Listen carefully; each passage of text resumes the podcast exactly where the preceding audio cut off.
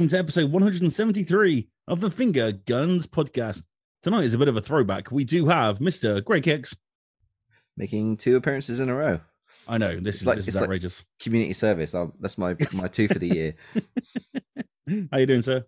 I'm all good. Um, as Sean will also probably iterate, we we've had a lovely weekend at EGX. I did all four days, and I was absolutely shattered yesterday. But I love it. It's great. I, I enjoy going as as press and being part of the industry and meeting new and old people that we know from the trade. Mm, absolutely. Played some games Um, as well. Oh yeah. Oh yeah. Yeah, That's the did- thing you can do, there, that. isn't it? Yeah, I, I played at least four. Wow. Mm.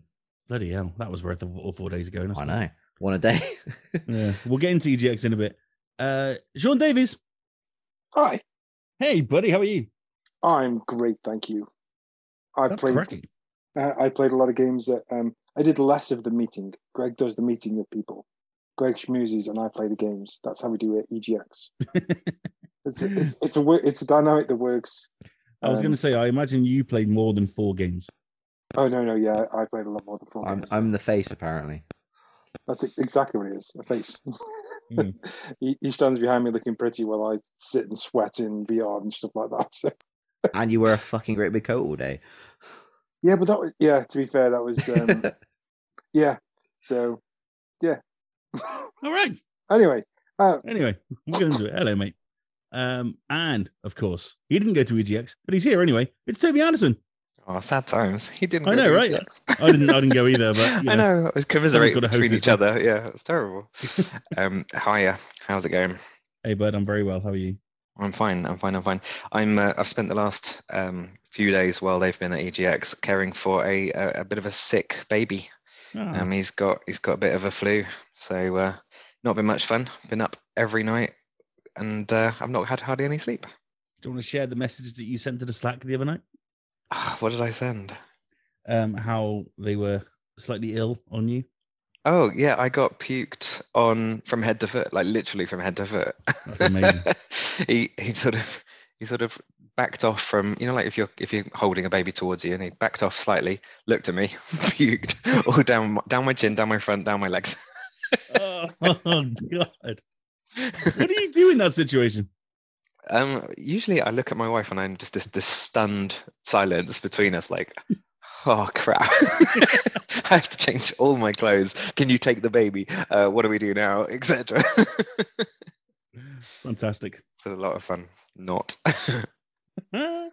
oh dear. Well, you're okay now, though, and he's. I'm is he- okay is he now. better? He's he's on the mend and uh, hoping that he will give me a bit of time before he wakes up and needs help.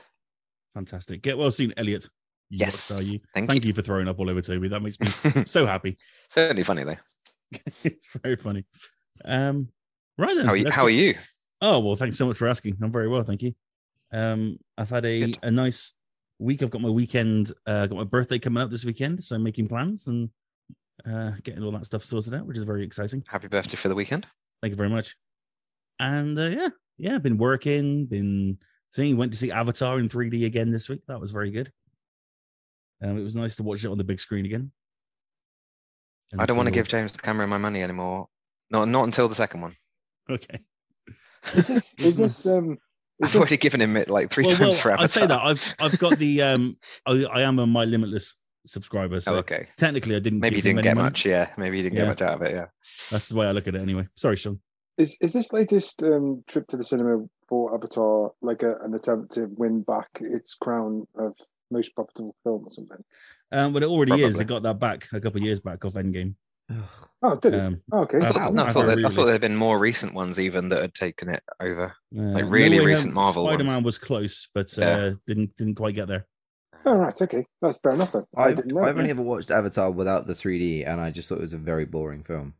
Oh yeah, without without the 3D, it's it's Yeah, I think that's what ruined it for me, and I can't be asked on watching it in 3D because I know it's a very boring film. And I'm not going to make the 3D Fern Gully comparison, but yeah, just Hmm. I like a bit 3D, of Fern just- Gully, just- and I loved Avatar.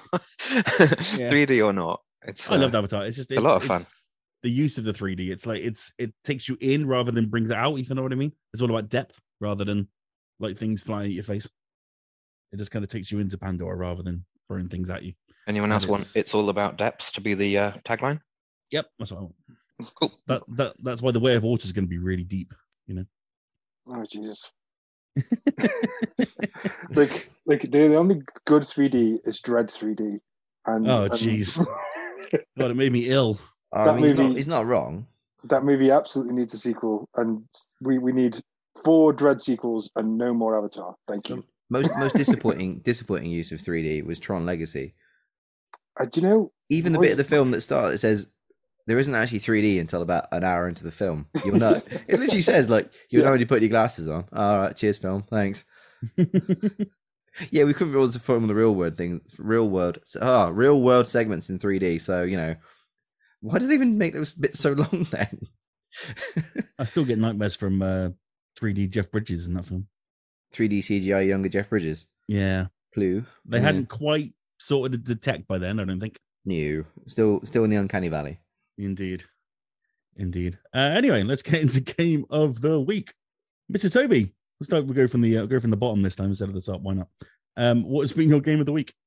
Well, my game of the week has totally been Dio Field Chronicle, or the Is Dio that how Field you say it? Chronicle. It? I always thought it was Dio, but it's Dio. Is it? Well, I'm going Dio. I mean, it might be Dio. To be honest, I haven't really heard them say it out loud very often. Um, maybe once in the entire time I've been playing it. I think it was Dio Field anyway. Okay, Um, cool. anyway, the point is, um, it's pretty awesome. If you like a, I don't know, like a sort of XCOM, sort of real-time strategy um, sort of game, it's uh, SquareSoft, Square Enix all over. Um, like they, I don't think there's any other company that does politics and you know, like Ivalice style um, royals, you know, bickering and sort of Game of Thronesing, but in a sort of very Square Enix sort of way and I'm totally here for it. It's really, really fun, and I quite like all the machinations of the the political story. And then at the same time, there's loads of battles, and they have to go into these little tactical um, scenarios and things. It's like a little diorama instead of like everything's not to scale, so it's all like you're sitting on a little model of a town instead of um, actually in the town at the right scale.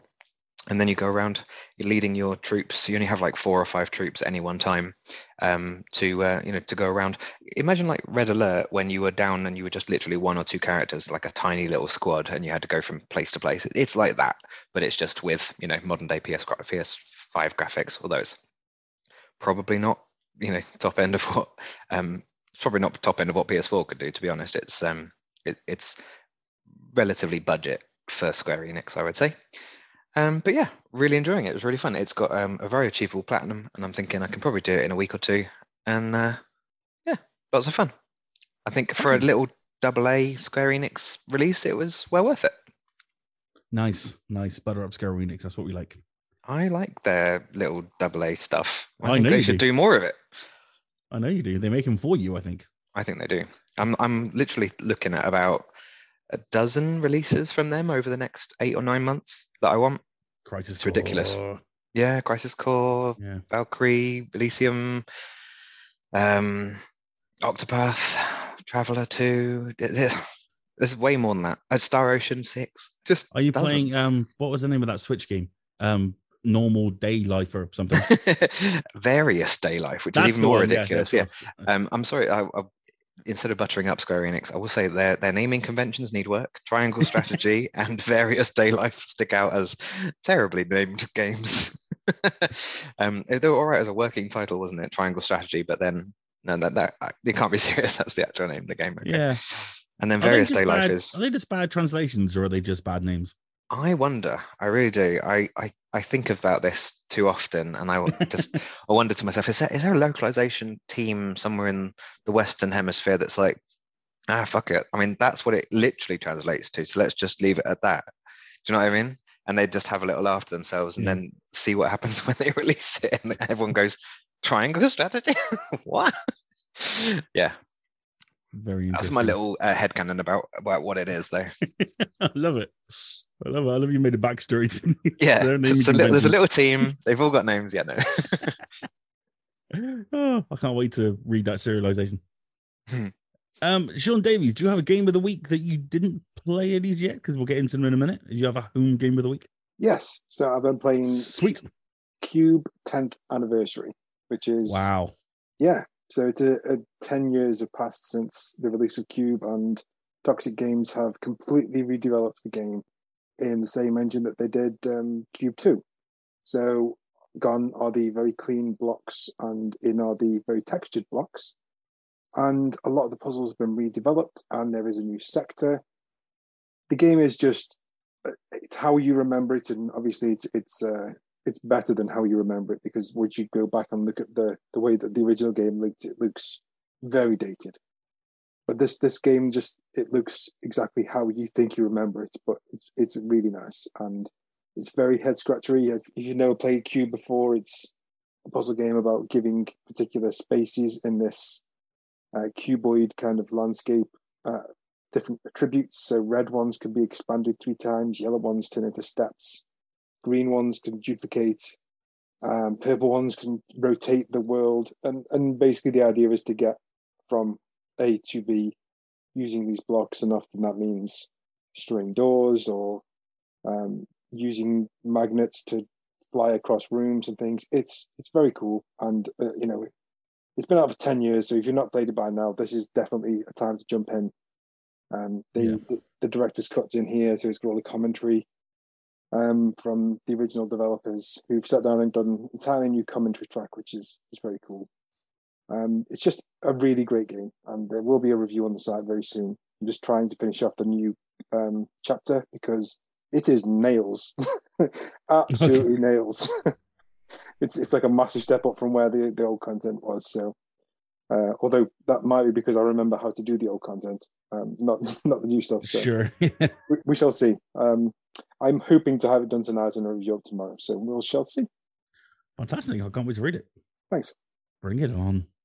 And finally, uh, Gregory, do you have a non-EGX game of the week? I do. It's one I'm currently reviewing. Um, it is No Place for Bravery. It's on what the Switch and PC. I know. Um, it's a sort of pseudo isometric um, pixel hack and slash, like not dungeon crawler, not roguelite. It's very reminiscent of, for me, games like Hyper Light Drifter. Not as linear in the palette, a bit more colorful. Imagine Hyper Light Drifter with the sort of attitudes of God of War, that kind of thing. God of War 18, to be more specific. You are. It starts off. The, intro is very weird. It, does hop through like the events of what set the game off in quite a quick succession. It covers 10 years really quickly. Like man teaching daughter how to hunt. Uh, daughter gets kidnapped, or something. Uh, tax village. Daughter gets kidnapped. Man finds boy with useless legs. Ten years later, now adopted son is carried on back like a Banjo Kazooie type situation, and they are on this quest to rescue daughter. It seems simple in concept, like it's it's not anything totally original. Like it's, it's all done, and hence the God of War reference and stuff like that. But it's got I hate to use Souls like combat because it's tough because it's not a Souls like game, but it's a similar kind of pattern. You collect coins when you, and then when you die, you lose a percentage of it. You find scrolls that give you new skills that you can buy at campfires. You can rest at campfires, so the influence is there, but it's not as trite as being Soulsian. It's just like any hard top-down platformer, really. Pl- action adventure slash platform. There are some puzzles to do. You can do uh, like little hoppity skips over onto ledges and platforms. Um, and I'm having a good time with it. It got patched when I got back from EGX. So the launch day, uh, the release day was last week when I was um, at EGX, and I've only just updated it now. I had a few issues with it, which seem to be smoothed out. Um, I'm going to crack on and finish my review this week, so I'm not going to say much more about it. But yeah, if you like your Hyperlight Drifters and your other games of that ilk that I can't think of right now, um, but I'll, I'll I'll think of them by the time I do my review. Then it's you know it's right up that alley. Brilliant. And how about you? Well, um, I guess my game of the week could be Family Man. Um, this is again I very much enjoyed this week. My review is already up on fingerguns.net. It's been out for a couple of weeks now, um, but I've really got into it this uh, the last sort of seven days, and yeah, it's great. It's it's made by Broken Bear Games and, and published by No More Robots. Who you know, if you know No More Robots, it's you've got to play it. They publish really great stuff. They're really becoming like a new kind of devolver, finding really interesting indie games and and releasing them. And yeah, this is a really intense game. Um, this is way more intense than I was ever expecting. Actually, um, it's essentially you play as a husband who the first 20 minutes of the game is very um very up it's just that you go through him getting a job him meeting the love of his life marrying her having a baby and then struggling to keep up with the financials of daily life and um he eventually loses his job due for reasons that i won't go into and he has to then essentially just pay back some uh, some dodgy dealers and some uh, some mob dealers after losing his job and gets stuck by essentially having to do dead end jobs all day long around the town that he lives in in order to make up the money. And there's a lot of plates spinning all at once in this game.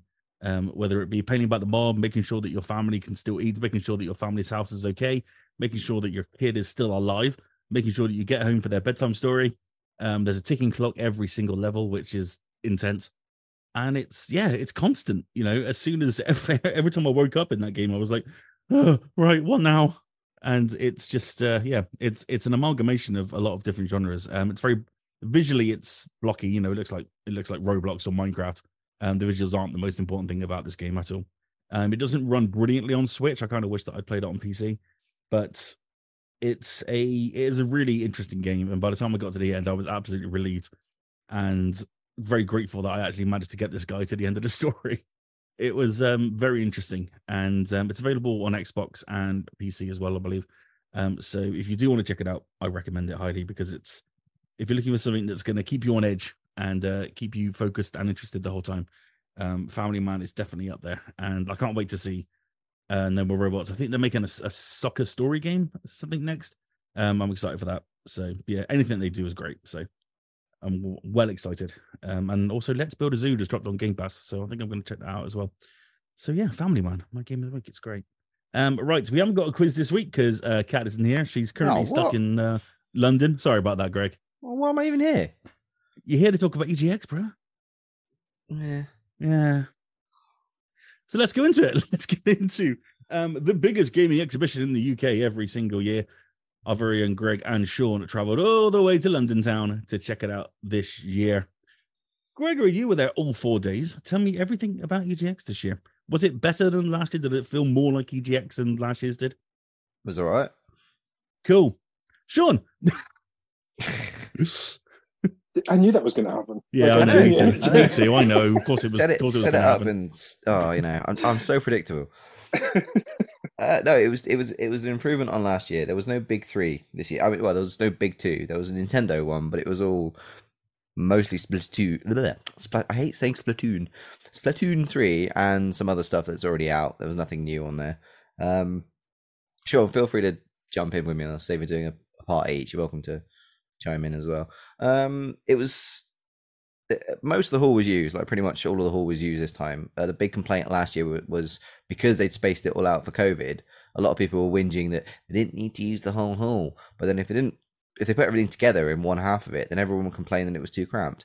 But no, it was it was good. There was a lot of things that we take as read that were missing. There was no insert coin clothing, for example. There was no, like I said, there's no big big demonstration units. Um, was a really big PC LAN zone which had everything that you can readily availably buy now, which was weird. Um, they had a, a very big woe. Uh, can't talk. Sorry, they had a very big Wo Long uh, demonstration unit, which is good for anyone that hasn't got access to a PS5. Um, so that was quite good. Like the queues for that were always heaving. They had two different Street Fighter Six areas. They had a Capcom sort of setup area. It was really, it wasn't really very well marketed, was it? It was just one flag. Yeah, I think I think this is kind of what what I was going to say about this because it feels like part of this. Like some people have been planning for this for ages and have got stands and all this printed got you know all the usual stuff that they put around the stand, like the hideaway things and screens yeah. and whatnot. And, and then you had Street Fighter Six, which was like in a cordoned off area with one flag saying this is where Street Fighter Six is. Just, yeah, just an EGX flag rather than like an actual oh yeah Capcom based banner, wasn't it? it was it was properly weird, and it wasn't even with the Capcom like fight stage, which it was just like just really strange how, how that it felt like actually that probably wasn't going to be there until reasonably recently. Yeah, I think I was talking to Matt, the Street Fighter or the ex Street Fighter CM, and he said it was all a bit like of an issue. They had PCs that hadn't turned up or weren't working. They had to set some PS5s up. They had a TikTok area as well because that's apparently a big deal now. And they had six Street Fighter consoles on that, which were actually it was easier to go and play them than it was to queue up for the Capcom thing. Yeah, and we didn't tell anyone else about them, so we managed to get just just walk straight onto the. we did, yeah. We were quite time. we were quite shifty with that. Um, shout out to the EGX staff member that was absolute Q Nazi. It was absolutely brilliant. I don't I don't like waving my press badge around like the Wayne's World like backstage thing, but sometimes it's nice to be like, oh, can we jump? You know, I was at the Sonic one, and Sean's going to talk about Sonic probably more than I am. Um, I just said, I just stood there, and went, oh, is anyone doing like press bookings? And he went, oh, you press? I went, yeah. And this is on a Thursday when the the queue was like double round it, and uh, he went, oh, what are you press? And I went, yeah. And he went, oh, mate, just come on in. Yes, because I wasn't really, I wasn't going to queue for Sonic. Nice. Yeah. And so I had the queue of uh, everyone glaring at me. And I was thinking, I'm one person. There's 40 consoles here. If I was bringing a posse of 25 people in, different story. I was like, I'm one dude. It's like, no, sharp. I, I've earned this, quote unquote, earned this. Um, but yeah, there wasn't much in the way of new stuff, but Sonic, um, Street Fighter 6, obviously Wo Long, Call of Duty, but it's the beta that's already out, isn't it? Wasn't it? Yeah. yeah, yeah. Um, So the, the the Call of Duty beta, so you couldn't you couldn't play Call of Duty Modern Warfare Two in the hall until six p.m. on the that's third day, right. Yeah. because that's Well, when the they just beta bought, started. they just bought the beta along. Yeah, they bought genuinely put up put up com- like a beta so people could queue and play play the beta. Now I get it, like you know, if some people don't have the best hardware to play it on, and it doesn't look all shiny and nice, but um, and they did have like, you know, pretty decent PCs for everyone to play on. Hmm. Um, but it was just, yeah, it was basically the beta that everyone was playing. Amazing. Yeah, they're quite a, quite an expansive retro area as they normally do. Lots of board games and stuff. Shockingly, one tiny ass bar right up by the theatre. do you know what they did, Sean? On the last day, they only put a uh, queue system in on the last day, like an actual roped queue thing on the last fucking day. Because we had we have times when it was like we had to queue for a beer, and then there's people jumping the queue for the soft drink bit and ordering beer, and then they turned it into queuing for stuff and then queuing to collect your thing. Uh, we met Mark Flynn, who is an awesome guy. Uh, works for Numskull now, does YouTube creation stuff. Um, shout out to Mark Flynn for getting us into the Numskull thing and the Fox as well, which was awesome. Uh, I'll tell you about that in a second. But yeah, I just got a picture of him who had to queue to buy a beer and then to queue with like another 15 people to collect the beer he just paid for. He Yeah. looked really, he looked really sad. Um, yeah, we, we got invited to the Numskulls thing and uh, Numskull thing in, in the Fox, which is the pub next to it. They put on like a new little uh, a little display they do of all their cabs again. They're, they're miniature arcade cabs like Galaga, Galaga, Galaga, um, Oh, yeah. Pac-Man. Um, and they have two new ones as well. They've got Turtles Arcade and Turtles in Time. They're all fully playable. Like they're all amazing cab recreations, and you can actually have four people on the Turtles one. And we had four people playing one of those mini Numskull arcades things. It was amazing. It was a, it was a bonding experience. Total two complete strangers. And Yeah, they just jumped in, didn't they? yeah. And one of them works for Twin Galaxies, or used to work for Twin Galaxies, Hmm. and was around during the whole, you know, King of Kong debacle. Oh yeah, because we are talking about Oh, uh, what's his face, Billy Mitchell and shit like that. Yeah. So, um, Yeah, was no, I mean that, that was that was my uh, EGX experience. Like uh, as as far as playing games go, um, we we did some good. There was that Trinity Fusion, which was a Metroidvania where you got three different characters to pick, and you can switch between them at certain points throughout the game. Um, I really enjoyed that. I'm looking forward to that. We what was that? Ghost? Was it Ghost? Oh, Soulbound. Soulbound. we played an awesome game where it's not an endless runner, but basically one you are you are one's a ninja, one's a spirit, and you've got to reach the end of a level as a ninja. The spirit can possess any enemy and has to attack and stop the ninja. And then when that takes three hits, you switch. So the red one becomes the ninja, and the other one becomes the blue one becomes the uh, spirit that can you know. So it's basically who can get to the end, or who's going to be the ninja by the end of the level. Yeah. Right. But uh, yeah, and that was good fun. Hmm. Um, Brilliantly designed that game. It's like Yeah. it's, it's a 2D platformer basically, but it plays like I- the messenger. Yeah, and and and every every NPC on screen is like selectable as the opposite player. So you could just So like you- jump are you between. against, are you like against each other like Deathloop? Yes. Like Yes. you're like you're Yeah. trying to take each other out. Yeah. Yeah, yeah. You want to be the ninja. You, you want to be you want to be the, the character who's controlling the ninja by the end of the level. Yeah. So um, you got like a little progress meter telling you who's closer, that kind of thing. Uh, enemy, every enemy attacks differently. There's one that can turn into a tornado, which is a bit of a cheese move because you just basically follow them around, and then one one's like a tactical bomber, um, one's like a Koopa shell that spins across the map and things like that. Yeah, it was. It's a really, really. Uh, this was from. It's like a student game, and That was Manchester, wasn't it? Manchester Uni, Yeah, they, and there was a test launch one, which was the Staffordshire Uni one. That was good. That was awesome as well. Yeah. So they they have been working on this demo. It's basically like you know the arrow bits in the last couple of Assassin's Creeds where you fire an arrow and then slow it down and direct the movement of the arrow. Sure. They basically replace the arrow with a missile, and um, you just basically get to fire off a missile and make destruction and blow up you know these um, buildings. And the aim is to destroy these gold statues. It's Yeah. a very it's a, like almost like giant bullseye statues, weren't they? Yeah, like if if I was I was thinking to myself the other day that if this this game catches on, can you remember Pain? Like that game that came with the PS3 on in one. yeah. There's like a it's very cathartic. There's just like proper dumbass fun. There's no there's no depth to it. Well, there is depth to it, but I mean there is there's no like amazing things to master. bit like Fallout, um, not Fallout, Flat Out, when you used to be able to launch yourself from your car and then Yes, hit things, and uh, like insurance mode on Saint- Saints Row 2, but with missiles. Blast Corps, that's the game I was thinking of. and in this in this test launch, you can build your own missile too. So you can basically put together like, okay, I want to build one really massive one. I, I did, that's what I did because You know you put quite a Um, few fins on it, didn't you? no, I just I just made it one just very straightforward rocket with it, which was just very powerful. Um, but it had no fins on it, so you, it was really difficult to turn. So, so it was just like fire it away and then just shoot it across the map and hope that you hit because if you miss, you've got no way of turning. And um, yeah, it, it's just really good fun. Like it, those students have got a great idea, and um, like, between that and Soulbound, there was another one called June Rider, which is like Wipeout, um, where you you know you're driving around in dust dunes in a kind of a zero G racer, which was very good. That transfuser area was very very good this year. Um, they, they- they're all student projects. They've only had like a couple of months of development time, and they all really came up with the goods, like very good development ideas. You know, some of them are a bit ropey, um, but you know the the concepts were all great, and um, I bet some of them go on to be like BAFTA youngsters for sure. and then I, Absolutely. I put my name on a mailing list to charge the Fingerguns account for a Disco Elysium shirt. Ha, cool.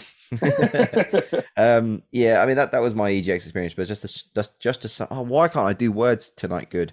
Um, there was a Disco Elysium stand, and they had the clothing there. You can get like Kim Kitsuragi's jacket. There was a really nice like button-up shirt with like the art style print on it, and there was a, a black and white jacket that was again with all the artwork on. You couldn't buy the ones there, but you had to sign up to a mailing list that you'll get the t-shirt, uh, whatever you've ordered, about five to six months because there's one woman in Indonesia making the entire lot. And I said, "Why doesn't she outsource?" and she went, and the woman I was talking to, she went, "Because then she makes all the money herself." But the shirt, like the shirt, I was like, oh, "How much is that?" And she went, "Oh, it's about two hundred euros." I was like, "I don't want one that badly. I would never wear it. I'd frame it." Um, But no, I mean that was my EGX experience. I've got a game I want to talk about later on as my recommendation, so I don't want to discuss it now. Uh, Sean knows what it is. I wouldn't shut up about it. Oh, Um, but yeah, that was that was my experience. I had a very good time. We did some hobnobbing and schmoozing, and um, yeah, we we got drunk on Friday night.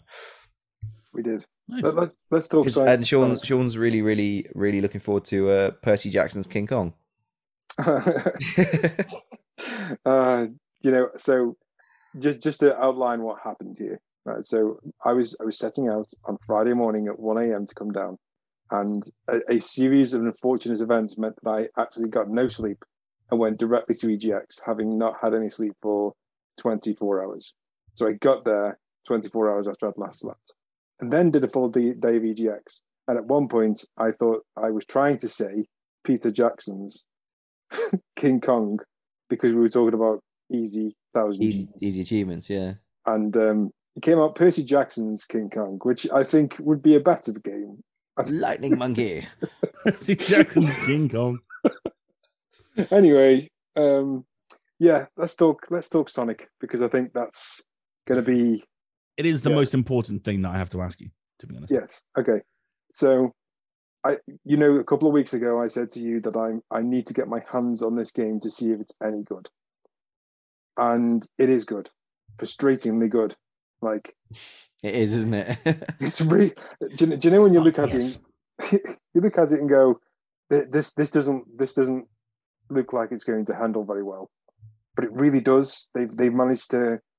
They must have spent a lot of time trying to get the camera panning. You know, it moves backwards as you move, and there's quite a lot of maneuverability to Sonic that doesn't feel out of control, and a lot of the movements that have been put together. So, so one of the moves you you hold down the I think the Y button. I guess yeah, the circly thing. Yeah, and um, you you you draw like a, a, a shape on the floor.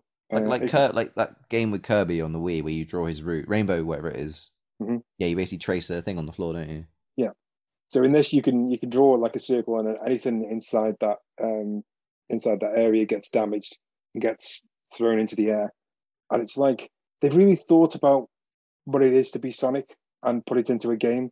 And you walk like I walked away from it thinking that feels a little bit like Breath of the Wild, a little bit like Mario Odyssey, but still a Sonic game.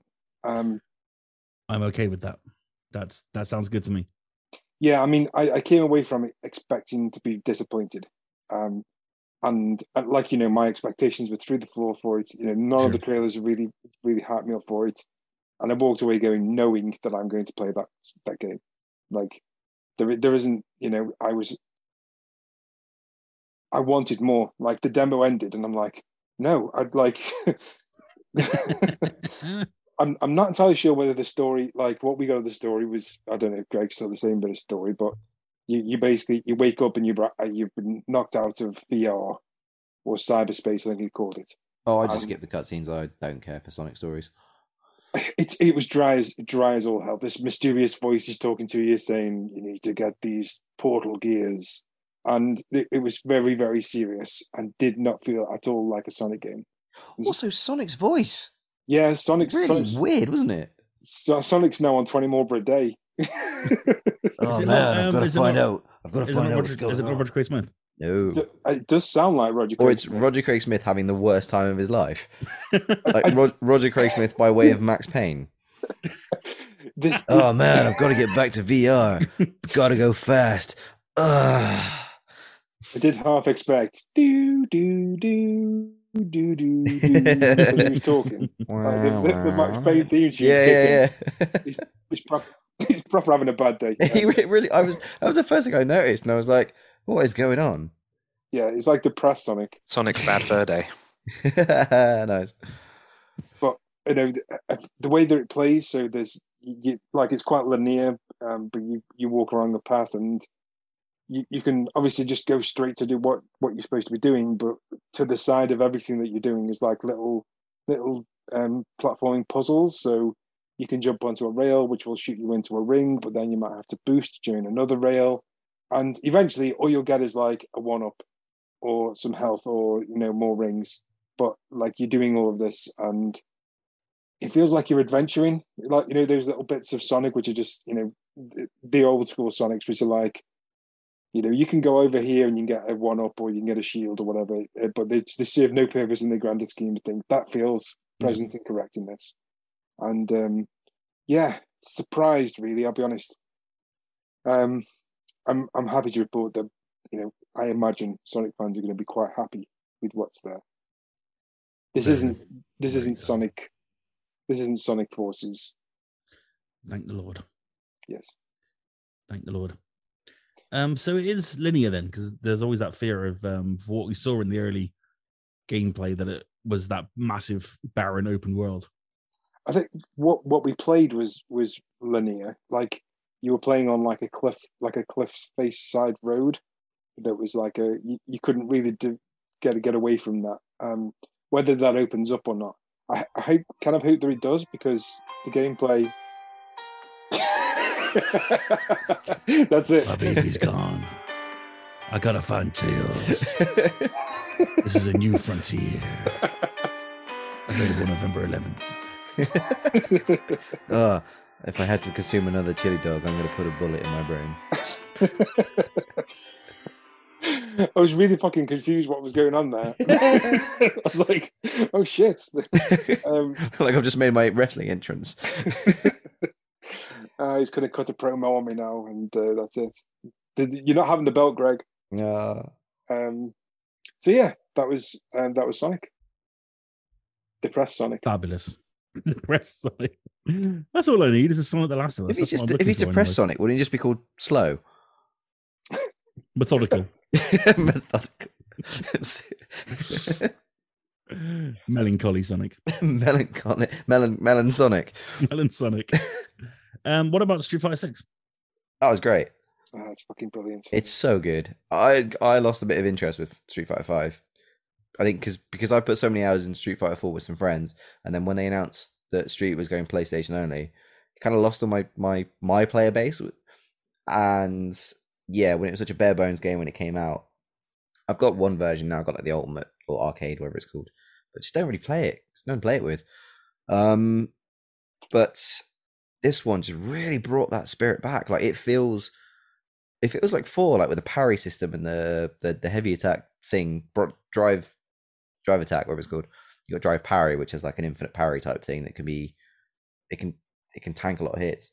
Uh, it was good. Like all the the original characters feel great. The new ones feel easily accessible. I'm sure there's going to be new ones that change up all that style of fighting as well. I really enjoyed it, and Sean and I played quite a few rounds of that. yeah, I was. I I'm not like a, a huge fighting game fan. I usually play through the campaign and stuff. But I'll be honest with you, playing against Greg, and Greg has almost always beaten me at fighting games. I I started to feel like like it was accessible to me, and there was these characters that were like that I started to feel to, to, to gravitate towards, which doesn't really happen with fighting games very often for me.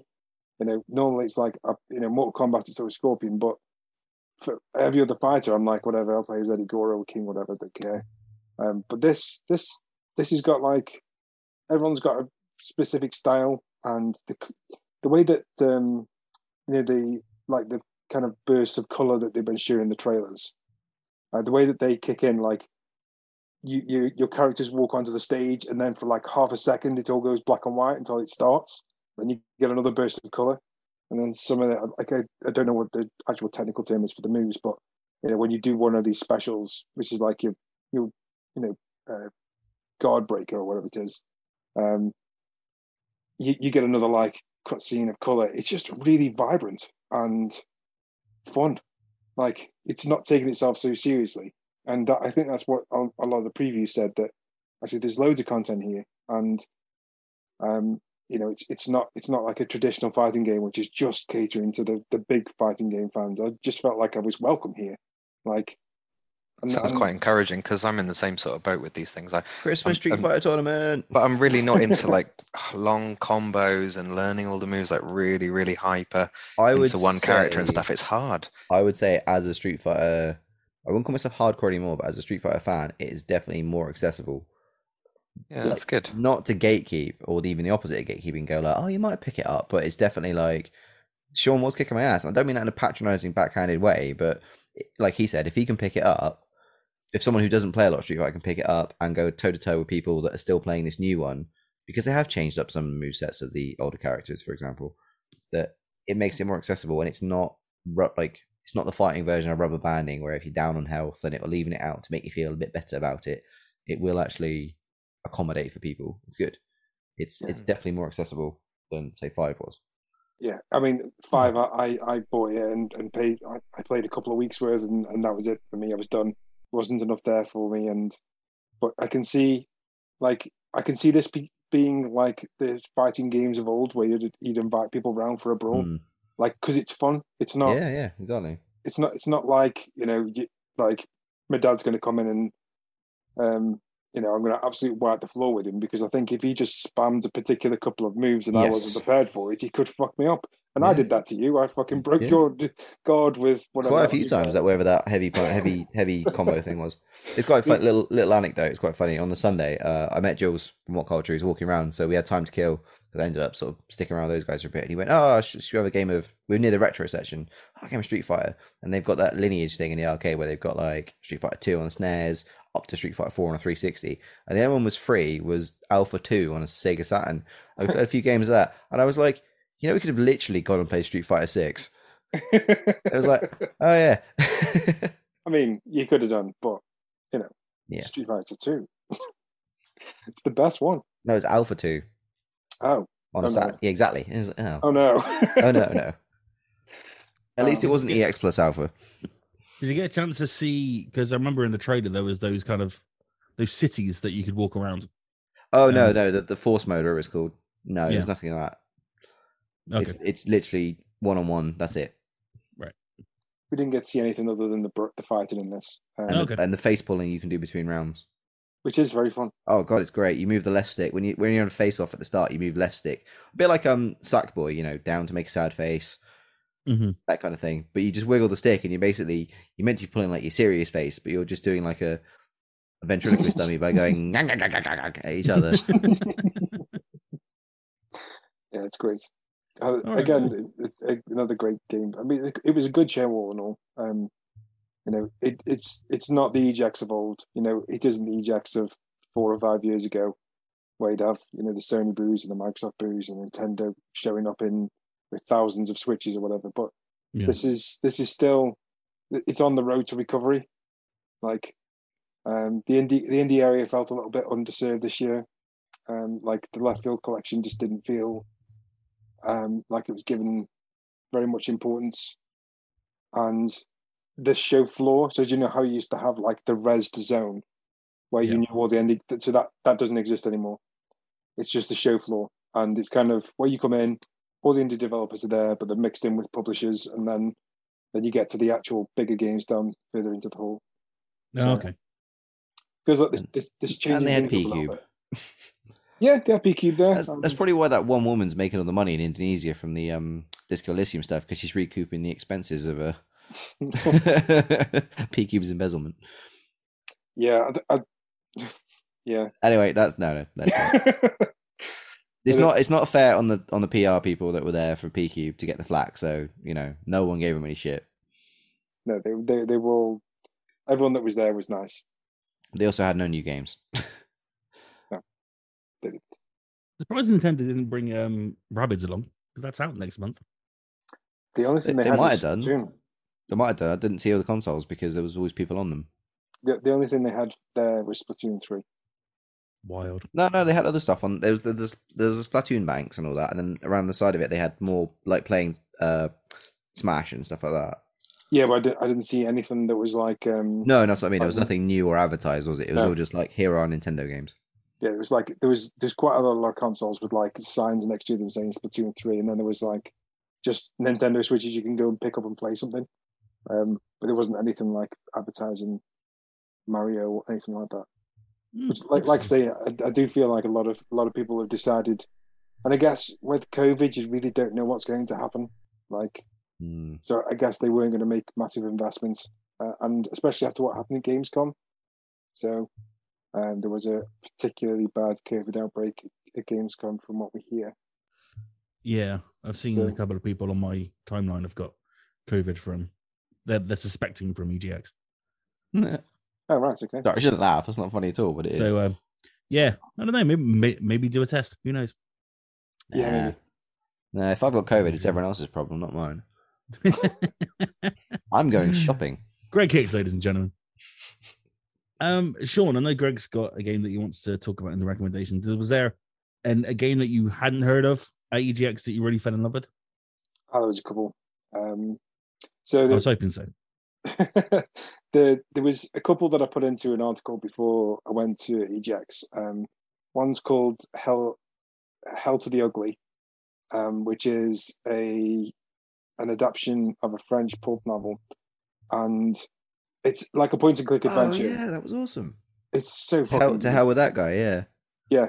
Um it, it like you basically you, it's like a point and click adventure where you've got to the, like the first demo you've got to get into this club because the idea is that this that you play as this um guy called rocky who is he's i think he's 18 or 19 can't remember. I I read the book a long time ago and I really enjoyed it. Um, but basically, he's like st- like a stunning, strapping young man, and also a virgin who's saving himself until he reaches a particular age. I think he might be twenty, and he's waiting until he's twenty-one. But anyway, he, he comes out of this jazz club one night and wakes up in a hospital, and then he finds himself in a taxi, and that's where the game commences, or well, that's where the demo commences. And um, you're trying to figure out who who kidnapped you and why, and um, you're trying to break into this jazz club. So the bouncer won't let you in because he's he's he's hungry, and he wants he wants something to eat. So you you go and find like a hot dog salesperson who's like, you can have a hot dog, but I want a drink first. So you try and get him a drink. You, you eventually get a drink, give it to the hot dog person, get the hot dog, try to give it to the bouncer. He says, I'm on a diet. I want something, you know, I want something healthy. So I'm looking around, can't find anything. Go to the to the orange juice stand and take some of the leaves off the oranges, put them on the hot dog to make it a healthy hot dog, and give it back to the bouncer who's like, Oh, that was super tasty, thank you. like what? Um, that's the kind of logic you can expect. Um, but the other side of this game is like it's a like a, a quick time event combat, um, and all the while you've got like jazz playing in your ears. It kind of goes along to the music, so you got this trumpet and going on, but you have to press X at particular times to block. And I don't know if you ever played Hamsterdam. It was the same system that's in that, um, where you like a circle closes and you have to press X to either stop damage or deal damage. right. Really good game. Really good game.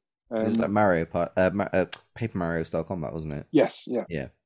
I like, Um, I like, I, I enjoyed you watching you play it. That sounds weird, but it was actually, I, I really enjoyed it, like the old sort of like, uh, noir, not noir, what's the word? Like nouveau 50 style posters, 40s, Yeah. 50s, like the bebop style thing, like high waisted trousers, but exaggerated. Yeah. Um, I'm trying to think of like any art promotion, like old Coca Cola adverts where they're all not not cartoon depictions of real looking people, but like cartoon style uh exaggerations. I thought the art style was great on it. Yeah, it looks stunning. Um, the, the the publisher that was there was called Arte France, and their other game was um, the one that was next door. I had a really quick go on that. Was called um, How to Say Goodbye, um, which is like a puzzle game where you move these. You basically you're you're moving ghosts to a door to help them move on. It's a puzzle game, and um, yeah, I, again, beautiful, really well put together. Um, a little bit challenging at times. Um, I think um, I got quite far into the demo and I was like, this is starting to get tricky. Um, I played a game called Zalige, um, which is I played it last year at EGX where it was part of the NFTS selection. This time it was in the left field collection. It's about uh, you you play as a tile maker who's trying to decorate a mansion in like something like the ninth century and you get to design the tiles yourself. So you, you um, get given this tool, and there's there's lots of there's intending to be that they all, they all weren't there at the time, but there's going to be like tools to show you how to do old uh, designs that are like traditional designs, and then you do them and then place them on the walls. And the idea is you decorate this entire house while a story plays alongside it. It looks very cool. Oh, a cool. really creative game. Um, super like super into this game. It's gonna it's gonna be big. I think. Um, it's Nice. they had like a, a printer there last year. Uh, the sticker's still on my laptop, but they, they had it again this year, and he was really struggling. Um, but again, the, the game has come on so much in a year, and I can really see this get like when it goes commercial, I can can see it really doing well. It's one of those games you could probably just sit down and enjoy enjoy an evening just putting together like designs of tiles and then applying them to walls. So, um, Very what cool. else did we play? God, there's so many. Like, uh, We Are One was a VR game, which was in the VR showcase a couple of months ago. You, it's basically like a first-person shooter that's a cooperative first-person shooter, but you you you play alongside yourself. So you're, you're from a starting position. You can see various different stems, like plant stems, from the ground, and you point at them to activate them, and then you are given like 30 seconds to perform some actions and that could be pick up a gun, load the gun, shoot the gun, and then that once that ends, you can then can pick a different stem and start that time loop, and you'll be able to see the other version of yourself doing those actions that you've already done. the trick is that the, the way it's designed is you need to cooperate cooperate with the previous versions of yourself. So after you you have to kind of future plan. So, for example, the first one you've got three different machines you've got to shoot, and each version of yourself has line of sight of one machine, but there's only one gun. So you start with the person who can grab the gun, shoot, you toss the gun into just an empty space because you, the, the next version of yourself doesn't exist yet. And then you take over that space and then you watch your previous version of yourself shoot a machine, catch the gun in the air that that's just been thrown to you by yourself, shoot, toss the gun again, catch it, the next clone of yourself. It's so fucking ingenious. It blew my mind once it clicked. It's genuinely very, very well designed. Sounds horribly confusing. It at, at first, I'll be honest with you, I didn't get it. Like I was. I'm stood not there, surprised. the developer was just saying, right, okay, then just go to the left one, and then you can do this. And I'm like, what? And then then then it clicked. Like there was a very there was a level where there was three different elevations uh, on these stems, and you can. so so it was like I don't know what I'm doing. I started at the top and then just dropped the gun accidentally. Then started the next one and then just saw a drop a gun drop next to me. I'm like, oh, I did that. Okay, this makes sense now. And um, yeah, I'd, if, if you know if that comes together, um, there was like some footage of later levels being shown. It could be really really cool. Isn't there a um a recent sort of arena shooter, hero Ah, shooter God, thing that does something like that? I think I think there is like a two D like a non VR Uh, version. No, I'm not thinking like a 2D thing. I'm thinking more like it looks like Rollerdrome or something, but- it's not Rollerdrome. But it's got that time mechanic in it, and you can. Oh, Landless drop- Gate. The Oh, that might be it. yeah, so like yeah, kind of like that. Yeah, so It's got a little bit of what you're talking about. Yeah. yeah. Uh, the thing is with that is it's utter chaos. Like the the thing is with that one, like, that is the one I think you're thinking about, where you like you have a version of yourself who then starts like a first person shooter, and you get like a minute to just do things like throw the Yes. and shoot, And, then, you, go back and again. start that minute minute again from a different position, Yes, but your previous actions are still happening. yes, like that that works, but it's utter chaos. Like I, Yeah. I, It sounds like what you're describing, but if they've managed to do it in a sort of, you know, inter- interesting puzzle type, you know, Yeah. assassination sort of way, it sounds pretty cool. It is like it it is because the the one of the levels they got like robots that are fl- throwing things at you that you've got to dodge. So like it is action orientated, but also you kind of got this puzzle of having to figure out what order of things you've got to do. Like I only had three bullets in this level, so I've got to I've got to hit things first time, Yeah. and and it's It sounds a little bit like um, you know, like that one in fights in tight spaces, but fights in tight spaces with time. yes. That would be cool. Yeah. Um, That sounds good. Sounds good. I like the sound of that one. I think the last thing And yes, I've not been talking very much, but I'm listening. I like listening to all your smoozing talk and your games talk. It's fun. Just make sure you haven't fallen asleep. it's okay, Toby, if I have a nap. We'll wake up in a minute. Yeah. don't worry. Wake Just me up when I Toby need it. is, uh, Should, is still on should the have gone to. EGX. yeah. There he last game before I shut up, um, it's called Robobeat. So, um, you know, like these these um, rhythm shooters that are kind of sprung up, you know, BPM, that that bullets per minute, and obviously Hellsinger, and the other Check one, out my review. yes, Hellsinger on fingerguns.net. What was that Um, weird voice then? It's called Metal Hellsinger, actually. Sean, get it right. What, what did I call it? You You forgot the first Hellsinger. bit. Yeah. Oh, okay. Um, It's like it's like saying go and play go and play per minute. Okay, no problem. um, so this this is like that, but synth music and like dance music. So I know that like some people have been wanting to try these um these rhythm shooters, but don't really like rock or metal. So this this is kind of different, and it's got a di- very different vibe to it. It's very neon, very uh, but again, it is super fast shooting. Um, you can change to- tracks, can't you? yeah so you can you can like swap the track based on so if, if you feel like you're not getting enough tempo going um like or you, or you want to have something that's a bit slower so you can hit each beat then yeah you can change the track while you're playing I feel like we're getting a lot of these rhythm shooters all at Hmm. once. Like it's going to be the The next. new Guitar Hero. It's like rhythm based Yeah, gaming but without the peripherals. I was thinking more like the next like Souls. You know, like there's so many Souls games all of a sudden. Just after one of them did really well, the next next year or two there would just be like a dump of about another dozen of these after ironically, Metal some- Hellsinger. Some ironically, someone will play it with a Guitar Hero controller. That would be yeah. There'd just be YouTube videos of people doing that and playing it with a banana and a lemon and things like that. It well. was great because the kid next. I'm not trying to sound like I'm being horrible to this kid. The kid next to us was playing mouse and keyboard.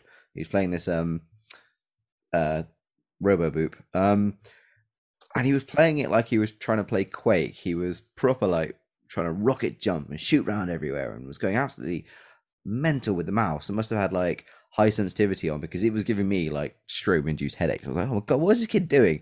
And then cut to Sean next to him playing a controller, just tapping his head, tapping his head, uh, like tapping his feet and nodding his head to the beat, like shooting with the rhythm. And I was like, yeah, you're playing it properly.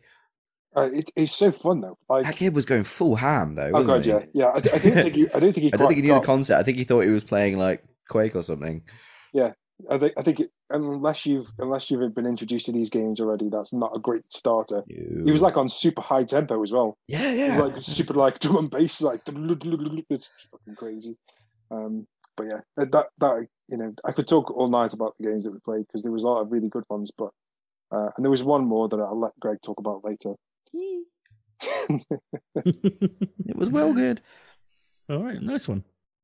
Um, Toby, have you got any EGX questions for Sean and Greg? Uh, No, we didn't find any from Square Enix. Ah man, uh, no. It sounds like it was a lot of fun, and um, I'd like to go. I'd like to go in future. Um, a little bit like what Sean said that it, it kind of looked like it had lost its mojo a bit for a few years, and it'd be it'd be nice if it's got that back. And there's a few big hitters there. So I was quite surprised when we looked at the list and saw that there was going to be Sonic and and Street Fighter Six and things. So yeah, Mm. next year might have even more of those, and it might be a really a really good trip. But um, I need to not have a one year old who's sick at the same time. Yeah, yeah, that's there is that. Yeah. I think I think what you'll find is that this events in general have all kind of taken a bit of a step back, Yeah. and, And hopefully they build up now. Yeah, and I think obviously EGX has changed hands. It's now with ReedPop, and you know, they do PAX. So and, and you know the last PAX was apparently just you know it happened, and a lot of people weren't happy with it because it wasn't as full as previous years. But I do get the feeling that eventually this, these things will start you know getting their mojo back and getting that Yeah. kind of motivation back. Because Yeah, think for sure. I, one of the best things about it is turning up and finding a game you'd never heard of and just you know playing it and just finding out that it's really good. And that that can happen at the, these even without the big hitters. Because often you, you sit down and play assassin's creed and go oh that was assassin's creed. That was well worth half an hour of queuing time. Um, which is i think me and ross did that a couple of years Well, you know um, me, I probably would like the indies more anyway. But yeah, Yeah. absolutely Do you remember that I time? just, you, just feel like you don't want to go just for a bunch of indies that you don't know what they are. Do you know what I mean? Yeah. Like, Do you remember that time you could you could about three hours of Doom Eternal, and I just walked in and went, "Why are you still queuing?" oh fucking hell yeah but that was well worth it to be fair I, enjoyed queuing for doom there was there was some good people there I we all remember bonded queuing- I queued about an hour for Far Cry 5, I think, Oof, way back when. Um, that's- Still, Yeah. still hold the title of Not first person in the public to play Final Fantasy Seven. yeah absolutely. That was amazing. wasn't that a really bad build of Far Cry as well Ross It was a poor build, yeah. It didn't. It was a really bad showing of that game. and it turned It out wasn't okay ready. in the end Yeah, turned out fine, but it wasn't. Uh, yeah, it wasn't. I, I, I did come off it very disappointed I remember I think I watched you play and it was just like proper janky after everything you. was- Um, after you, uh, you ba- you basically made me play Far Cry 4, and I absolutely loved it, and I was Oh. super hyped for five, and uh, yeah, it didn't work out. is that when I, uh, I I had convinced you to play four because I needed a trophy Yes, yes, had to co-op trophy, and I really enjoyed those like ten minutes that we played together. and it ended up playing the whole thing, and my last trophy again was the co-op trophy. So you came back in full circle at the end oh to that help was me get the trophy. Isn't that nice? very well done awesome work Yeah. Um. Yeah, it would be great if we could all get to EGX together as a team, like um like other websites do somehow. Um. Hopefully, we can pull that off next year or sometime in the future. That'd be really sweet. I haven't seen Sean now since 2018, which is absurd. I have Yeah. never met the people on this in this team. that would be pretty crazy. only, only Greg. I've only ever met Greg. You're Weird, welcome. 2019, maybe the 2019, I think it was, was the last think- EGX I went to. Yeah. I think No, it wasn't. um, No, no, it was 18. It was Birmingham when I met you guys for the day. Because Yeah. 19, 19, Ross and I went to Rezzed, and then 19, Sean. and Oh, I that's got- right. Yeah. Yeah, yeah, we went for one day. Went on Thursday, and then Sean and I went October 19 to the big one, and we got ill. yes, we did. Oh, that. Oh, yeah. And that hotel used that. Uh, that most ghetto of that's it, uh, yeah. B and B's. Yeah. Came back with black lungs. Just, I think. I think next year, I think they're on about doing the Birmingham version of EGX sometime during the year, which might be a bit more accessible for everybody. So, and then we'll that'd see. be awesome. Yeah, Yes. that'd be that'd be great because it would have been five years by the time we'd have seen you, Sean, and I'm just not having that. You know. No, that's. I mean, that's fair enough. I mean, since the last time I've seen you, I've had a child, and that child is now grown. Yeah. They do that. Yeah. That child is like a pain in my ass now. Like it's not pooing on my chin like Toby's. It's, Pooing on the chin. Oh. Oh, oh, bless you. I Oh, don't miss those days. I don't miss those days. All right then, let's uh, let's squeeze in um one piece of big news. Do you want to talk about Splinter Cell or Cyberpunk? uh, Cyberpunk's will be quite quick. It just basically it's nice to see that it's getting. I know I spoke about it last week. It's just nice to see that it's getting a bit of kudos and people are finally. I look at my PlayStation friends list and it's a good fifty percent of them playing it now. Hmm. You've come back into it recently, right? I did, yeah. I was talking about it last week. Um, obviously, I haven't played it since talked about it last week, but yeah, just quality of life improvements. And the, the joke I've been making to people I've spoken to at EGX was because I'm always, you know, like my big thing of buying physical games. Um, whereas like people like my brother buy early access PC games. The way I see it, I bought an early access PS5 game, and it's it's it's it's finally paid off. You know, I bought it at the PS4 price, and I like it. And it, Uh, the, the the news you were going to say was obviously that it's hit like a higher concurrent player base than Witcher Three did, uh, yeah, it's just uh, it's attracting over a million players daily now. which is cool. Yeah, I think it's very bolstered by Edgerunners as well, Hell yeah. which I watched the first two episodes of and went, "Ooh, I've not started it. so many I'm- I'm flashlights." Do you know the the flashlights thing is funny because it, it proves people have only watched the first two episodes. I There's- just said that, yeah. There's barely a single flashlight in the rest of the series. Oh no! Oh, Please no. don't take away the flashlights. Terrible, isn't it? I know you, you want them in every episode, but Every episode. there are there are flashlights in ep- every episode. No, there aren't. They're like the There hidden. are. Mi- they're like the I've hidden watched like Mickeys of another six or seven. I swear I've not So seen he's any really been looking for these flashlights. There's, there's there's one there's one piece of animation that's reused in almost every episode, and Is it the time skippy mechanic thing? no no it's Oh. it's um it's it's like one frame which is like a transition frame where people are moving to give like a flavor of Night City, and in each one of those there is a, a guy lying down at the back with in one of the flashlights. Is it like the All fight? right, like maybe the, there the- the but I- Fight Club inserted scene thing, like a great big exactly. penis. yeah, and I've not seen it. yeah, like y- if you, Somehow. if you if you look but at it that is in my subconscious. Yeah, Toby just wakes up in the middle of the night going, I need to buy a flashlight. just screaming. No, just like subliminal flashlight advertising. eh? Just oh, brilliant. subliminal flashlight. That's a band name. Come on. That is a band name for sure. we are a subliminal uh, flashlight. One, two, Hello, three, Detroit. One, two, three, pulse. Hello, Night City. oh, that's funny. this next song's called Up Tempo Vibrations. oh, there could be a lot of terrible song names for this. Edge, but- edge, edging runner. Edging runners. All right, stop. So, Splinter Cell, eh? Uh. Splinter Cell, yeah. Apparently, Splinter Cell is getting remade. Um, Yeah. We know that anyway. We know that that is that is not news. That was announced ages ago. But um, what is new news is um, Ubisoft have been talking about it very, very briefly, saying using the first Splinter Cell game as our foundation, we are rewriting and updating the story for a modern day audience. We want to keep the spirit and themes of the original game while exploring our characters in the world to make them more authentic and believable. Um, it goes on from there. You can read the full thing over at VGC, obviously, because that's where all this stuff is, where I get it from. Um, uh, It's not the first game, this- then, is it? is this good or bad, Greg? Uh, ooh, uh, ooh. Um, well, from what I gather, what I remember of the first game, the plot was loosely around, uh, like was it Russian or Af- Afghani terrorists mixed with some Chinese element as well. Um, I did read the article the other week, and obviously it's been a few days, but I know I know this the, the core of most Splinter Cell games, even the Tom Clancy universe, is naughty foreign attackers trying to destabilize whatever that kind of thing. foreign attackers. Yeah, well, it is, isn't it? I mean, like Yeah. Chaos Theory went for more like the hacking angle. Um, obviously, Double Is he, Agent. is was he more- just doing something where it's like weirdly outdated hacking? Do you know what I mean? Like and and outdated internet and things no, like that. no, I mean like Chaos Theory. It was it was a hacking element, wasn't there? But um, I mean that the the this you are trying to find who's attacking the, the, the whatever. Um, obviously Blacklist had the the group that were trying to. I, I think by by like Double Agent and Blacklist, they brought it more inland, didn't they? Like the internal groups kind of thing. I think they must have realized the shift was coming then, because um, it wasn't as like like the first one. I wouldn't say the first one was offensive or even just cringy, but I suppose you can't make elements now about like Chinese or North Korean armies attacking anymore, like the Red Dawn thing anymore, because I guess people go, "Oh, it's not very PC." So I get, but to say they're making the first one, but they're changing the story elements, then they're not making the first one, are they?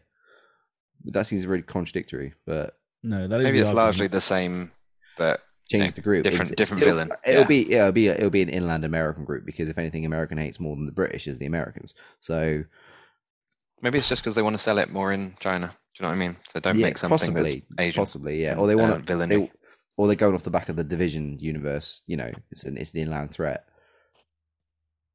But Mm. Yeah, yeah, I mean, I don't, I don't, I don't see it as a bad thing. I mean, I'm not going to say, I'm not going to say like the knee jerk thing of like, oh, they're pandering to the PC types because they're not. They've got to move with the times. You can't make Red Dawn now. They made a remake ten years ago, and everyone went, Ugh, no. That was that was around the '80s Cold War thing when it was the hot thing was to make movies based on that, but it's not going to fly anymore. You know, you don't make films with like they, they changed the ending to the Spider-Man movie, the first one, because it had him strung up between the two towers. Yeah. Twin towers, two towers. Um, so you you've got to move with it. Yes, some people will accuse it of pandering, but you've got to move with the times if you want to sell a product. So I don't see anything inherently wrong with it. But to call it a remake of the first one, but they changed it, is not a remake. If, it, if it's the same locales, different threat, yeah, I can see that. But if they're changing the whole story and universe, then it's not a remake. Hmm. I mean, it's not going to go as far as what I've seen. I mean, some people are assuming that Sam's going to be female now. Um, Well, yeah, going that'd to be, be- you know, That, that wouldn't- color. That's that's that that's not where they're going with this. It's a good unisex name if you're going to do that. Well, absolutely. yeah, but then that wouldn't be a remake, would it? That would be a continuation. Well, no, this is it. Yeah, so they if it's if it's a remake, Say then- remake. The word remake is pretty loose these days. You know, Yeah, Final well, look- Fantasy look at- VII remake went a long way past what Look- Final look- Fantasy VII is. Yeah, look at the Suikoden remaster they're doing. That's more of a remake because they're adding new quality of life improvements. That's more of a remake than a remastering. Remastering is just to me is HDifying things. Um, but I'm, we're going off tangent. Um, I mean, if it's still Sam Fisher than that, and it's still in the same universe as the first game, but the bad guys are different, then yeah, I can see why they're doing it. If it is different character, like they they're trying to bondify things again, not not insinuating that's a bad thing. I know they brought a new um 007 in last Bond film, but then it's not a remake, is it?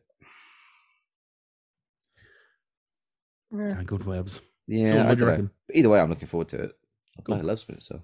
I just think i- if they tried to remake it now, it just wouldn't work because a lot of what Sam was was being asked to do then is just like, you know, in one mission he was like, "We need to go and intercept this data which is arriving on a PC in this building, so go in there and go and stand next to the computer." And you're like, "Fucking hell! This that this is 2022. You can't do those kind of missions now. You can't like no one no one's convinced by you need to be next to the computer for this to work." This, this is what I meant by Well, they've, they've done that with their own with their own label with Watch Dogs, Yeah, Yeah, the So- um the internet isn't back when this was made. The internet wasn't even what it is these days. So No. yeah, so I I- I- this is exactly the point I was going to make as well. I, th- I think that th- there are things like the whole, you know, Georgian hit squads and things like that probably need to come out of the game. Um, I I- you know, Russia will Russian probably, Georgia, not American Georgia. yeah, so yeah, yeah, not not like Midwest kill squads. No, um, no, they, you know, they they just need to like revolutionize it for modern day, don't they?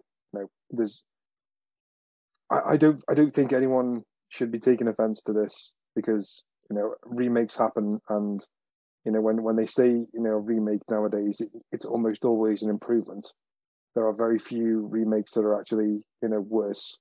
13. That's Yeah. that's, that's a remaster. it's definitely a remake that's worse than the original. I mean, yeah, okay, fair enough. There is always an exception to the. I know, that's why I'm saying it. But you know, you look at Shadow of the Colossus, and Demons is his souls. they're, they're all so much better than what they were. So um, Didn't 13 get like a massive patch recently? It did. Suppo- yeah, It was 30 quid or so- on the sale. Mhm. Should be giving that away free. they've essentially called it a re-release. So they are literally trying to re-release They've, it they've yet done a. Final Fantasy 14 on it, yeah. Push Square still trashed it, unfortunately. No. Yeah. Which That's- Gertlash just said, it looks good. 40, 40 gig size. Yeah, three bullet points. Seven out of ten it looks good. has controls. Has, has, has start menu. Um, so yeah, I'm like the people shouldn't be jumping to conclusions about this around like them changing the gender of Sam and all these kind of things because like Ubisoft are woke, but they're not that woke. So yeah, pack that in. That's my take. Yeah, yeah. I think it'll be. I think. I think Sam Fisher will be fine. Guys, don't worry about that. You'll be all right. would, it Um, be, would it be Michael Ironside though? no, no Ironside go broke. yeah, yeah. I mean, Sam Fisher has popped up in what every single Ubisoft game. oh, they've hauled him out for the last few is. years. Just bring him back. to release a game then without him would be a bit dumb. I would. I, I would assume. So yeah, here we go. So this whole remake. It's very early. We've got a long way, long way to go, Mm. but it will be on upon us eventually at some point. Much When the like Max, those when other the Max Ubisoft Payne 1 and 2 remakes come out. Yeah. Much like there's other Ubisoft games, Beyond Good and Evil 2. and Skull and Bones. Well, to be fair, Skull and Bones is coming out, but uh, it's been a it's been a while. Um, finally, just a quick update from last week's uh, story. A 17-year-old from Oxford has been charged for hacking into Rockstar. Um, that was the update from today. He's actually been charged for it now. So there you go. We can all sleep soundly tonight. Rockstar is safe from the evil hackers. Have you seen the, uh, just to quickly expand it, have you seen that he's got priors? Uh, no, Yeah, he, he, he was on bail for hacking Nvidia and Microsoft. you know, Yeah. man, how just bored thought, you he'd, have to just be? thought he'd go out with a bang. Yeah. If Don't I'm going to be it in ag- prison, Don't do I, it again. okay. I, I won't get to play GTA 6. I want to see what it looks like. Do you think he yelled "hack the planet" as he got caught? That's a Maybe that's a he's un- hacker's reference there. If anybody's uh, old enough to remember that. He's working undercover for Ubisoft for the next Watch Dogs. But yeah, he, he hacked Nvidia. He hacked um. I don't know if it's Was Xbox. it Uber or just- as well? Something about him Possibly, being yeah. the Uber guy that did Just that stop giving him PC access. You can't really send him to his room when he's got it in there. Like, what's he doing up there? Oh, he's just. Oh God, he's doing it again, isn't he? Oh, His he's mum- had he his just mum- like a normal happier that He's teenager, yeah. wanking, yeah. Happier when he's wanking. Please just show him Pornhub and get him off code. Exactly. He's probably hacked that. He's probably got a free premium account. uh, so yeah, there's no update on there's no update on what he wanted from Rockstar. We don't know any of that yet. But uh, yeah, there we go. That seems to be put to bed at least for now. So, My uh, headcanon for this is that they give him a job as counter hacking security in What, like a catch me if you MI5. can Yeah. like, style oh, Frank yeah. Now, and now they'll set him against the hackers in the gaming industry. That is No, possible. this this little shit doesn't deserve a happy ending. that's the Hollywood. wasn't a- that's that the Hollywood a way wanking, to start uh, up a new story, yeah. right? That's what Tom we're doing. Hanks sitting there going, "I want you on my team." yeah, exactly. Very shit version of Suicide Squad of him just sitting in front of a computer. Just a room of teenage hackers. going, block, block, block, block, block. Just gonna be a room of Reddit mods, isn't it? oh god. Discord, Exploreds, a lot of Discord mods. Uh, so yeah, there you go. There's um uh, the, everything we know about that so far. Um, I'm sure that story isn't over, but that's um that's what we got. Um, the trailer for the Last of Us TV show landed today. Happy Last of Us Day, by the way, everyone. Yay. Um, it got a mixed reaction in, in our Slack. Isn't that right, Tibbs? um, Oh god, you set him off. I I don't know. I don't want to be the you know the, the one who shits on things, but it, didn't look as great as as I wanted it to. Um, that trailer was like I've seen a lot of very good TV recently. You know, like Rings of Power and and all these other ones that are on at the moment have been pretty high end stuff. And I watched that and I was like, it looks like pretty basic, really. Like if it's going to be The Last of Us and it's going to be HBO's new flagship thing, it's going to need to be better than that trailer was. But that's maybe just you know there's not enough to show yet and it's an early trailer that's fine. Maybe there'll be more and it will look amazing. But the um yeah it wasn't it wasn't convincing on its own. I have never found and still don't find bella ramsey very convincing as um as ellie. Um we need to see more. There was very little of her even saying any words so yeah. i'll have to give her the benefit of the doubt for now. Maybe she'll be great but i'm i'm not seeing it yet at all. Um so, and I, but I'm not I'm not jumping on any bandwagon of like shitting on casting or anything. It, it, it's not that. It's just I'm not convinced. That's all. Um, and um, Joel more convinced uh, because I think Pedro Pascal's a very you know well re- well respected and, and, rated actor. I like him. Um, I think he makes mm. a hmm. good Joel, even if that's a very you know it's a bit of a different type of Joel. I'm not not got a problem with that. Um, but yeah, I think it just needs more. It needs it needs to needs to be much more exciting and sort of you know goosebump tingling sort of trailer than that one was. You didn't get goosebumps when you heard the clicker. I didn't. I didn't get anything. Oh. I was like, oh. ah. I remember watching the teaser for Rings of Power, and they just had a couple of shots of like someone just jumping across some some ice flows, and then just a picture of a tree and an elf, and there's something about that trailer just made me go, oh, that looks amazing. Do you know what I mean? But this one just had none of it. Well, the like, Last of Us isn't going to have that, is it? It's, it's not going to have a billion pound uh, budget mm. either, probably. But yeah, I don't know. I, mean, I want it to pay Pedro Pascal for all his uh, handsome looks. Just stick a helmet on him. you have to, don't have to pay him half I, as much. I've been, I listened today to um, the Pilot TV podcast, which is a, a spin off of the Empire Magazine uh, film podcast and um, they were talking about a Bella Ramsey project called Catherine Called Birdy. And the guy that hosts that podcast said he's a massive fan of The Last of Us. He's not sure about Bella Ramsey until he saw her in this film called Catherine Called Birdy, and now he's absolutely convinced okay. that he's he's going to be a great Ellie. So that could be something to catch before. Yeah, yeah, no, that's that's good advice. I will. uh I'll have a little look if I can find what that is. I'll send. I've not really seen her in anything except her her few minutes in Game of Thrones. Sure. Um, where yeah, she yells at a group of men and and it's kind of fun, but it's not enough to really know that it's not you know a one hit wonder sort of thing. Do you know what I mean? Yeah. She's also in um, his Dark Materials. If you want to catch that. Oh God, I couldn't get past two episodes of that. that was awful. Um, Sean, did you see the trailer? I didn't. I didn't see your reaction to it. I haven't seen it yet. I'm, oh, okay. I'm, gonna, I'm i was gonna watch it now, but then you said around the, the clicking noise, and I was like, let's watch this with sound instead of just. Oh so yeah, I'll do that um, once this podcast's over. I think. Okay, I'll ask you next week. Thanks. um, Greg, you're you're not so sure about the series either, right? I'm not a fan of um, games to TV adaptations as a rule. How many are there? That one. Yeah. No, I mean games to games to films. I don't think Halo's been very good either, to be honest. Well, yeah, that too. Um, I mean, just games to f- films and that in general. I've been burned by Resident Evil. Also, watched Resident Evil Apocalypse the other day because it was just there on Prime, on now even. Mm. It's fucking terrible. um, Did you watch the Resident Evil TV show? No. Fuck me. You mean the one that's been cancelled for being bad? You, you need to watch it purely because of how bad it is. well, I was talking genuinely. To, I was talking to Sai from WhatCulture, and they were saying that um, as because we were big Resident Evil heads, and they were saying that like, did you watch it? I said no, and I saw the screenshot of Lance Reddick as Wesker, and they said like that was probably the highlight. And I was like, oh, you're not selling it at all. There's, there's a, I, I, there a, a dance number in there or something. There, there is a musical number uh, halfway through the series, and yeah. if it's not a thriller, I don't care. But um, no, I I I might watch it, but then I, am I'm, I'm crap at catching up on TV series. And TV, oh, I can't talk tonight. TV series. I still haven't watched Chernobyl. I don't care for House of the Dragon. I don't care for Rings of Power. So, you know, mm. maybe it depends on how it comes out. I suppose. Maybe it's on HBO. I haven't got access to Sky, so probably won't be able to watch it anyway. Yeah, it'll be on Now TV. I'd imagine when it comes out. Oh well, Mrs. has got that, so possibly then. Okay. Well, we shall see. Um, so yeah, that's a trailer for the Last of Us TV show. It's available now. Go check it out. on the U of Choose, where you can watch it in 4K. You It's very shiny.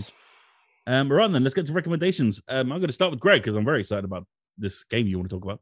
It's a game called Die by the Blade. It's coming out in a few months, and if anyone's old enough to remember Bushido Blade, it's that. It's sword fighting with one hit kills. Ooh. But it's more than that. It's got a very cool stance system akin to Nidhogg or Nioh or For Honor. Um, you've got upper, middle, high, and you've got stamina bars. If you're matching that stance when someone attacks you, you'll automatically parry it, or you can block manually if you've got the stamina and the timing for it. But yes, it's a game of tactics. As Sean and I found out, when you think you're going to be clever and come charging in and swing a sword, and they just move out the way and just, you know, take your arm off. Mm. Um, it's addictive, and the tide of battle battle there's only one on one fighting, but the tide of battle can be turned in an instant. You've got a live system, and you'd be like, they've got one life left, you're on three, and you think, oh, I'm going to nail this, and just the quickest of flicks, and suddenly like, oh, I I've died. It's a bit ropey considering it's out in a few months. Um, they had it last year as video only. The video itself looked really good. The gameplay demo looked a bit janky, still in you know in act in beta, I suppose. But I'm looking forward to it. Um, it was just addictive, and I think I dragged everyone. Sean and I played it a few times. Dragged the WhatCulture guys down to play it. You know, it's great fun. I concur. Cool. No, sorry. I think it's going to be on everything. Cool. I remember they said last year it was going to be on on the big ones. Yeah, it comes out middle of November on everything. Spectacular. Cool. I'll check that out for sure. I won't be any good at it, but I'm going to try it. Well, you say that, but it's it's simple to play. It's not. I hate saying the whole simple to play, hard to master, but it's an easy concept, and you get into the hang into the swing of it. Um, because it's swords in it. Um, yeah, but yeah, you think you're being clever, and you can like you can cancel an attack, so you can like feint an upswing, cancel it, and then just go like across the chest because you've got horizontal and vertical attacks as well as the stance things. So you could throw like a, a midline horizontal sweep, and then quickly move the stance button while you're attacking to down and vertical where you do an upward swing. So you could like get your first one parried and then quickly like come off the block and then swing back up and try and catch them when they think they've been clever, for example. Right. I see. and and every every dodge um costs stamina too. So this isn't like um you could just like roll around, which was what I was it's not like attempting to Dark do. Souls constant tumbling and shit like that. It- you know, I was I was trying to see what you can what you can really do with this thing, and it is like there is no running from this battle, and uh, it is it's very good, very Moorish. Like I came away thinking that I want to play this again. Turns out you, you can't roll through sword swipes either. You don't. There's no. There's no iframes there. If you roll into a swipe, you are going to roll into a swipe. and your Mm. bits of body do come off and do get dismembered. And Mm. It's very cool. A little bit of ragdoll as well. It's cool. uh, Sean, what's your recommendation this week? My recommendation is a game called Wayward Strand, which Nice. I'm currently reviewing. Um, it's a narrative game. You play as a little girl, uh, an Australian, who is joining her mother on an airborne hospital that's looking after these elderly or peculiar patients. And basically, it's like a, a time loop game where you are free to do whatever you want within the three days that you're on this airship and you explore as Cassie and go and your mum's giving you the instructions to go and help because she needs the help while she's on this on this ship. And you basically can stand outside rooms while characters are having a conversation and listen in. You can go and do little things for people if they need it. You can sit and ask questions. There's like an overarching aim where Cassie wants to write a a paper, like a research paper, on the airship itself and you know she can ask questions but while that's initially your motivation the characters themselves that you meet are all really colorful and lovely and quirky. Like they've all got little quirks. One of the characters is a complete mute but she's got a, like an obsession with greenery and, and shrubs and plants. And another fancies himself an amazing writer. And you just get to know these characters and you get to meet them and, and develop you know a rapport with them some characters just don't like you to start off with. Um, there's a patient that's palliative, and obviously, kind of you going in there and sitting there as a small child, and they've got this elderly person who's dying, and they just don't want to interact with you. But actually, they are one of the biggest sources of information once you get to know them. And it's a really lovely game, an amazing art style. It's like a old, you know, the old Tintin books. And that's what they look like in but in, in motion. It's it's a really pleasant game to play and it's quite poignant and we're having a good time with this. Um, it's been been a bit of a struggle to get time to play between EGX and everything, but I'm going to sit down over the next couple of days and really replay it to get to get to grips with everything because it feels like you could you could get different bits of conversations with each playthrough because inside the time uh, of each day everything is happening in real time. You know you could, could be in one part of the ship experiencing one thing while something else is going on in somewhere else completely different. Mm. so yeah. Really Very cool. really cool game and um, that's my my own recommendation. Fantastic. That's the way we're trying to go check it out. Uh, Toblerone, what's your recommendation this week, sir? Uh, mine is a game that came out a week ago or within the last week or so. Uh, Beacon Pines. Ooh. Ooh. I um, love some anthro narrative driven RPGs. Yes. Oh, well, you've just stolen that. No, no, uh, no it's fine. Um, so say Beacon Pines as if it were Stranger Things, because that is essentially what that title is trying to be. It's like um, this is the place like Hawkins, you know. Um, mm. I I love this game. It was um, it's basically Stranger Things with Sylvanians, if you remember what Sylvanians are. Um, they're like little little um, furry toys that kids have um, with their little animal heads. They it's it's essentially like a um, like Stand by Me or like a Stephen King thing. It starts very nice and cutesy, and there's lots of uh, you know lots of little anthro characters. They're all drawn beautifully, and um, you know they have their little their little Stand by Me type adventures. Lots of little friendships and things.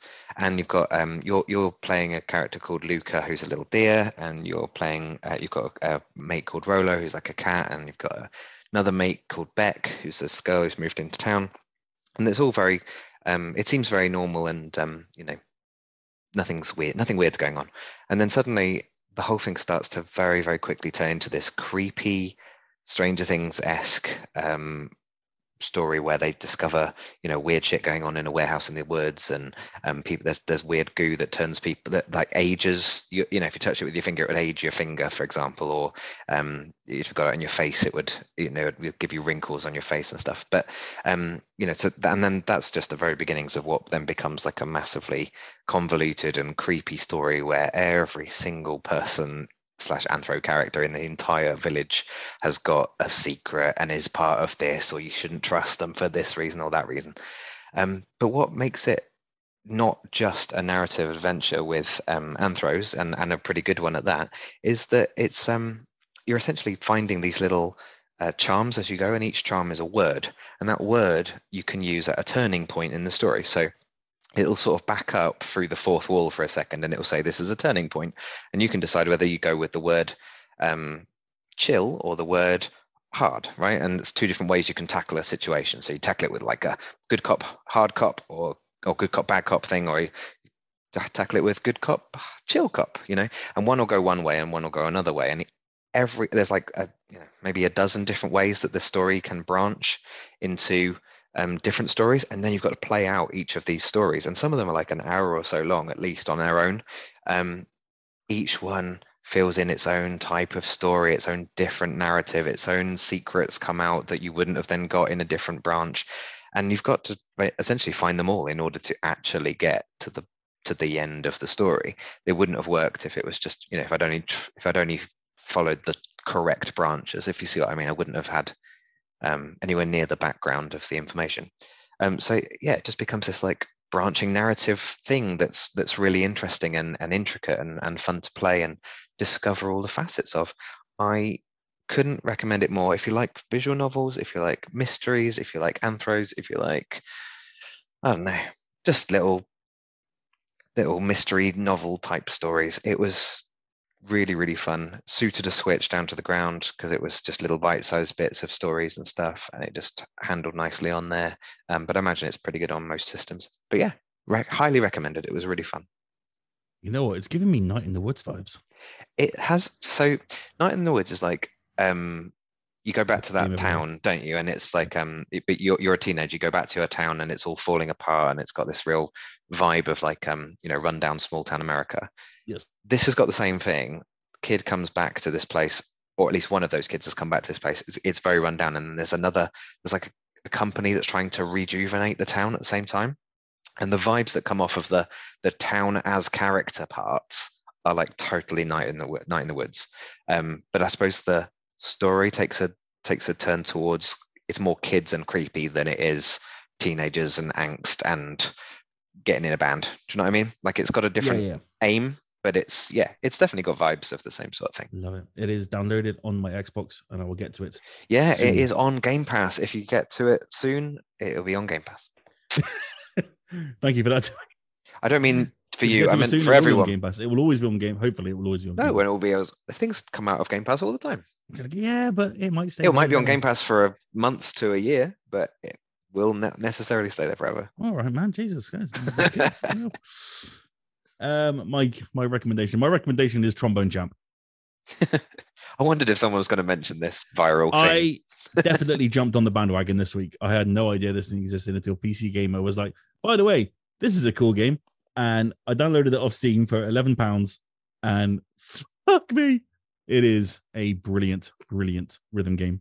Um, you control the trombone using your mouse going up and down. You press basically any button on your keyboard to make a noise, and it's just the dumbest shit ever. Um, but for some reason, it just really, really works.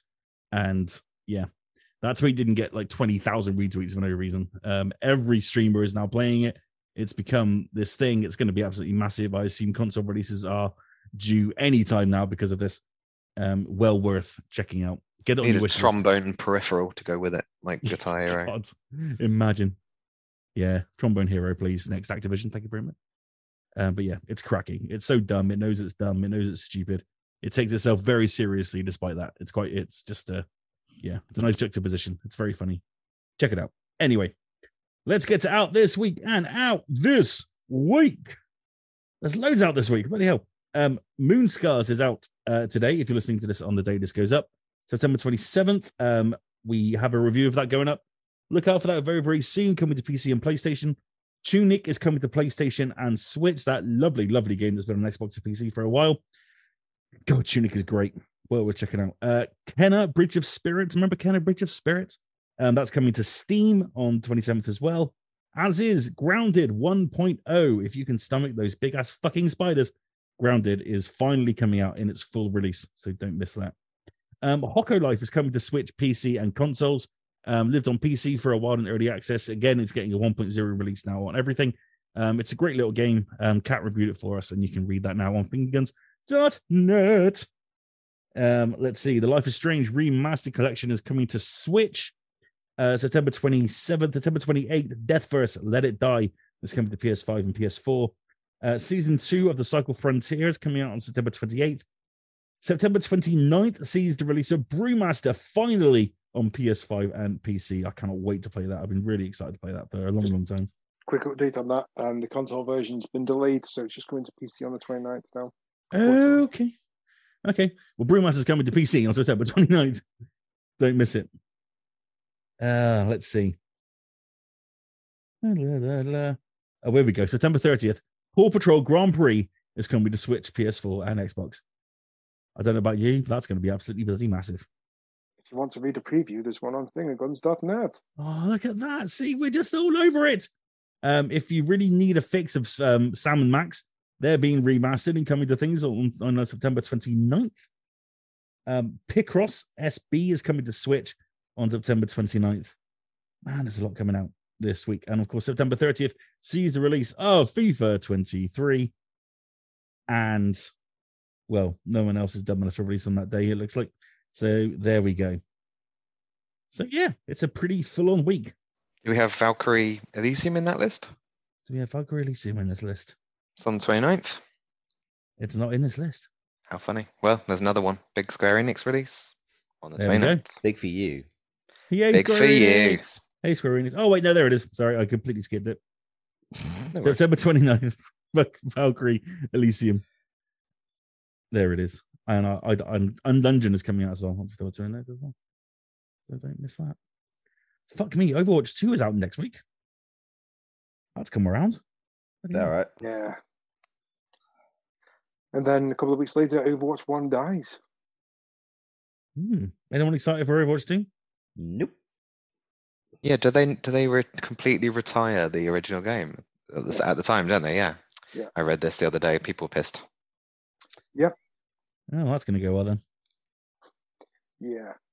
I'm, I'm excited to jump in just to see what it's like again because the first one was fun for a week or so. Yeah. So, yeah, this one and I want see what it's like. Trace is still in it. So, you know, how bad can it be? We shall see. Um, but that is it, ladies and gentlemen. Thank you all very much for listening. Don't forget, if you want to follow us, you can follow us absolutely everywhere. Just go to the link tree in the description below to find us in all the places. If you want to follow us on Twitter, you can. All of our handles are in the description below, except for Mars, of course. He's smart and not on Twitter. If you really like what we do, want to follow our Patreon for $1 a month, you can keep the podcast live on its various podcast hosting services and keep the website nice and shiny. Have you seen our new website, by the way? It is freaking sweet. Well done to Paul and to Sean for pulling that off. It looks awesome. Um, so much more content on the homepage. It's so good. Sorry, I forgot I was unmuted then. You might hear a massive crack when you talk about that. My elbow just went. I heard, I heard. No, I don't know if you heard like yeah, little- just the. That was really unsettling. Oh, oh, Suits you, website. I don't know how excited you are about the new yeah, website. I thought, I but, thought you uh, quite liked the elbow crack. Yeah. No, it just I was just because I've been lying on my shoulder. I just pulled my arm and just went. Ah, fuck! I didn't want to swear though because I forgot I was unmuted. oh, you're okay though. I'm okay. Okay, good. Um, but that's it. Thank you very much indeed for listening. We'll be back next week once again with all the latest video game shenanigans. Until then, it is goodbye from Toby Anderson, Sayonara. goodbye from Mr. Sean Davies, Toodles. and goodbye to Greg Hicks. Bye. My name is Rossko. We'll see you next time on the Finger Guns P- P- P- Podcast.